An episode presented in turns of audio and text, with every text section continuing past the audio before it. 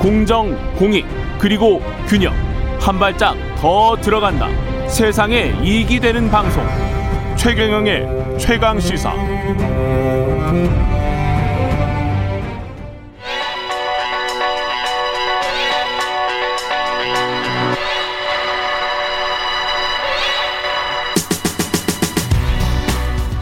네, 최경영의 최강시사 매주 금요일마다 여야 대선 주자 관련 여론조사 살펴보고 있습니다. 한국사회여론연구소 이강윤 소장님 자리하셨습니다. 안녕하세요. 안녕하세요. 예, 시간이 29분밖에 안 돼서요. 29분에 끝내야 돼서 짧네요. 예.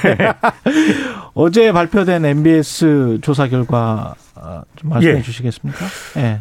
방송 대기하다가 밖에서 들었는데요. 예. 조금 전에 그 인터뷰 때 예. 김재원 전 최, 아, 최고위원 예.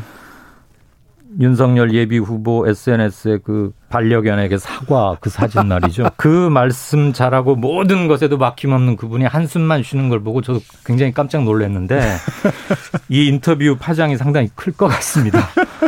예, 어제 예. NBS 조사 개요는 이따가 말미에 말씀드리고요. 예. 어제 그리고 그그저께 18일, 20일 이틀간 경기도 국감이 치러졌었죠. 많은 면에서 관심을 모았는데 아직은 그 뉴스 확산에는 좀 아시다시피 시간이 좀 필요하지 그렇죠. 않습니까? 예. 더군다나 간단히 한 줄로 끝나는 뉴스가 아니고 몇 음. 시간 동안 공방을 주고받고 뭘 묻고 뭘 대답하는 과정에서 팩트가 뭔가 이런 게 아직 명확히 가려지기에는 조금 힘든 그리고 뉴스가 퍼지고 유통되고 퍼져서 사람들이 그걸 보고 어떤 정치적 견해를 형성하기까지는 시간이 좀 흘리 필요하기 때문에 그렇게 에, 반영이 즉각적으로 되지는 않으리라고 봅니다만 음. 지난 10월 10일 이재명 후보가 최종 후보로 확정되던 그 직후에 벌어진 여론조사에 비하면 예. 조금은 미미한 회복 내지는 아주 미미한 상승 정도는 조금 잡힌다. 아. 그런 건 있겠고요. 일테면 예. MBS가 네 사람을 거지고 한번 돌려봤습니다. 이게 며칠 날 이루어진 여론조사죠? 18일, 19일입니다. 18일, 19일. 네네. 예. 이재명 35, 윤석열 34, 경칭은 생략하겠습니다. 예. 심상정 6, 안철수 음. 7. 그리고 윤석열 대신에 홍준표 예비 후보를 넣었을 때 이재명 역시 35, 홍준표 32, 심상정 6, 안철수 8 이렇게 나왔습니다. 별로 크게 달라진 건 없네요. 네, 큰 건? 없는데요. 예. 같은 NBS가 2주 전, 그러니까 음. 민주당 전당대회 직후인 11일부터 13일 에 걸쳐서 조사할 때 보면 당시에는 이재명 37, 홍준표 40이었고요. 예. 또 홍준표 대신에 윤석열을 했을 때 이재명 39, 윤석열 35였습니다. 예. 그러니까 그때는 오차범위 이내이긴 하지만 선두를 홍준표에게는 뺏겼고 윤석열로부터는 굉장히 턱 밑까지 추격을 허용했던 거에 비하면 이재명 음. 후보가 예. 이번 국감 기간 중에 한 것에서는 아주 미세하나마 1, 2%포인트 차이의 우위를 보이고는 있다. 그런 음. 점에서는 조금의 회복세라고 읽을 수 있는 결과죠. 예. 네. 근데 이제 뭐 언론 보도들 보면 이낙연 후보의 지지율은 어디로 간 건가? 네. 이재명 후보에게 뭔가 시너지가 없었 던 거 아닌가 이런 예. 보도들이 많이 나오고 있습니다. 네, 그렇습니다. 컨벤션 효과가 없다. 예. 그다음에 지지자들 간에 아직은 원 팀이 눈에 띄게 손에 만져지게 이루어지지 못하고 있다는 반증으로 그런 얘기들 많이 하죠. 예. 아마 시청, 어, 청취자 여러분들께서도 어제 모 방송의 분석 기사를 보신 분도 계시리라고 생각합니다만 제가 방송명은 언급은 하지 예. 않겠습니다. 보니까 그 방송사 기준으로 이전 조사 때 이재명 아 이낙연 지지율이 14.3%였는데 예. 이게 어디로 갔나를 추적하면서 다자 대결에 나온 여러 후보들의 직전 조사와 최근 조사의 상승폭의 합을 내더라고요. 예. 그렇게 해서 그게 한 12% 포인트 된다. 어. 근데 이재명 어, 이낙연은 14.3%를 얻고 있었는데 같은 기간 중에 이재명은 약 2.5% 포인트 올랐다. 음. 그러니까 이낙연 표가 이렇게 다 분산 수용된 거 아니냐라는 분석을 봤어요. 아. 그건 조금 위험하고 위험한 분석이다. 단순 산수 계산이다.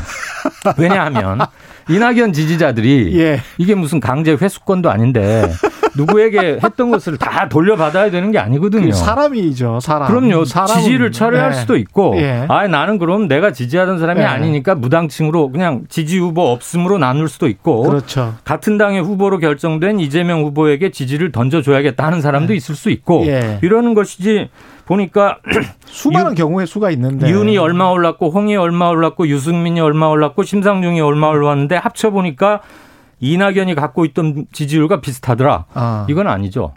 이낙연 지지자들이 무조건 다른 후보를 의무적으로 지지해야 되는 건 아니거든요. 그렇죠. 아마 결, 결과를 놓고 해석을 네, 한 거네요. 해석에 조금 예. 차이가 있는 것 같고요. 아직은 지지자들이 눈에 띄게 확 어느 쪽으로 움직이고 있는 것 같지는 같지는 않다. 네. 유승민이나 원희룡이나 홍준표도 비슷한 그것은 예. 범보수권 후보 내에서 무당층파 또는 적합 후보 없음이 조금 줄어들고 예. 지금 국민의힘은 4명으로 후보가 좁혀들면서 치열하게 후보 토론회도 하고 이상한 말도 나오고 그러니까 아무튼 뉴스의 중심에 있잖아요. 예. 그러니까 정치적 관심도를 조금씩 많이 받아서 지지율들이 조금씩 올라가는 현상으로 봐야 될 겁니다. 음. 이번에 이 나온 그 윤석열 후보의 발언은 지금 현재 여론조사에는 영향을 잡히기 힘들었죠. 잡히기 힘들었군요. 문제의 전두환 오공정부 관련 예. 발언 말씀하시는 예, 거죠. 그렇죠. 그게 나온 지가 이틀 전이고요. 그렇죠. 최- 가장 최근에 조사된 게 어제 어저께 발표된 건데 예. 그것은 그저께까지 조사를 했던 겁니다. 그저께까지. 네, 전두환 문제의 전두환 발언이 뉴스를 타기 시작한 게 그저께였으니까 일부 조사 응답자들은 그것을 숙지하고 응답에 응했겠죠. 음. 그렇지만 그 발언의 파장이나 그 발언이 갖는 정치적 의미 과정. 그리고 예. 아까 인터뷰에도 나왔지만 예. 사과 과정을 두고도 매끄럽지 못해서 오히려 첫 번째 했던 유감 표명 뒤에 더 국민들이 많이 화를 내고 이런 것들이 보도가 됐지 않습니까? 예. 그런 것들이 정치적 결정으로 판단으로 익어서 조사기관의 문답에 질문에 답할 때까지는 한 2, 3일은 걸리는데 음. 아직은 시간이 조금 부족했다. 참고로 저희는 저희 한국사회 여론연구소는 오늘 오후 1시부터 시작을 합니다. 예. 오늘 내일 이틀간 하게 되는데 음. 아마도 그것이 충분히 반영이 되지 않을까 싶습니다. 다음 주에 제대로 나오겠네요. 예. 고맙습니다. 예. 아, 지금까지 한국사회여론연구소의 이강윤 소장이었습니다. 고맙습니다. 고맙습니다. 예, KBS 1라디오 최경영의 최강사 2부는 여기서 마치고요. 잠시 후 3부에서는 아주대학교 심리학과 김경일 교수와 함께하는 뉴스는 십니다. 준비되어 있습니다.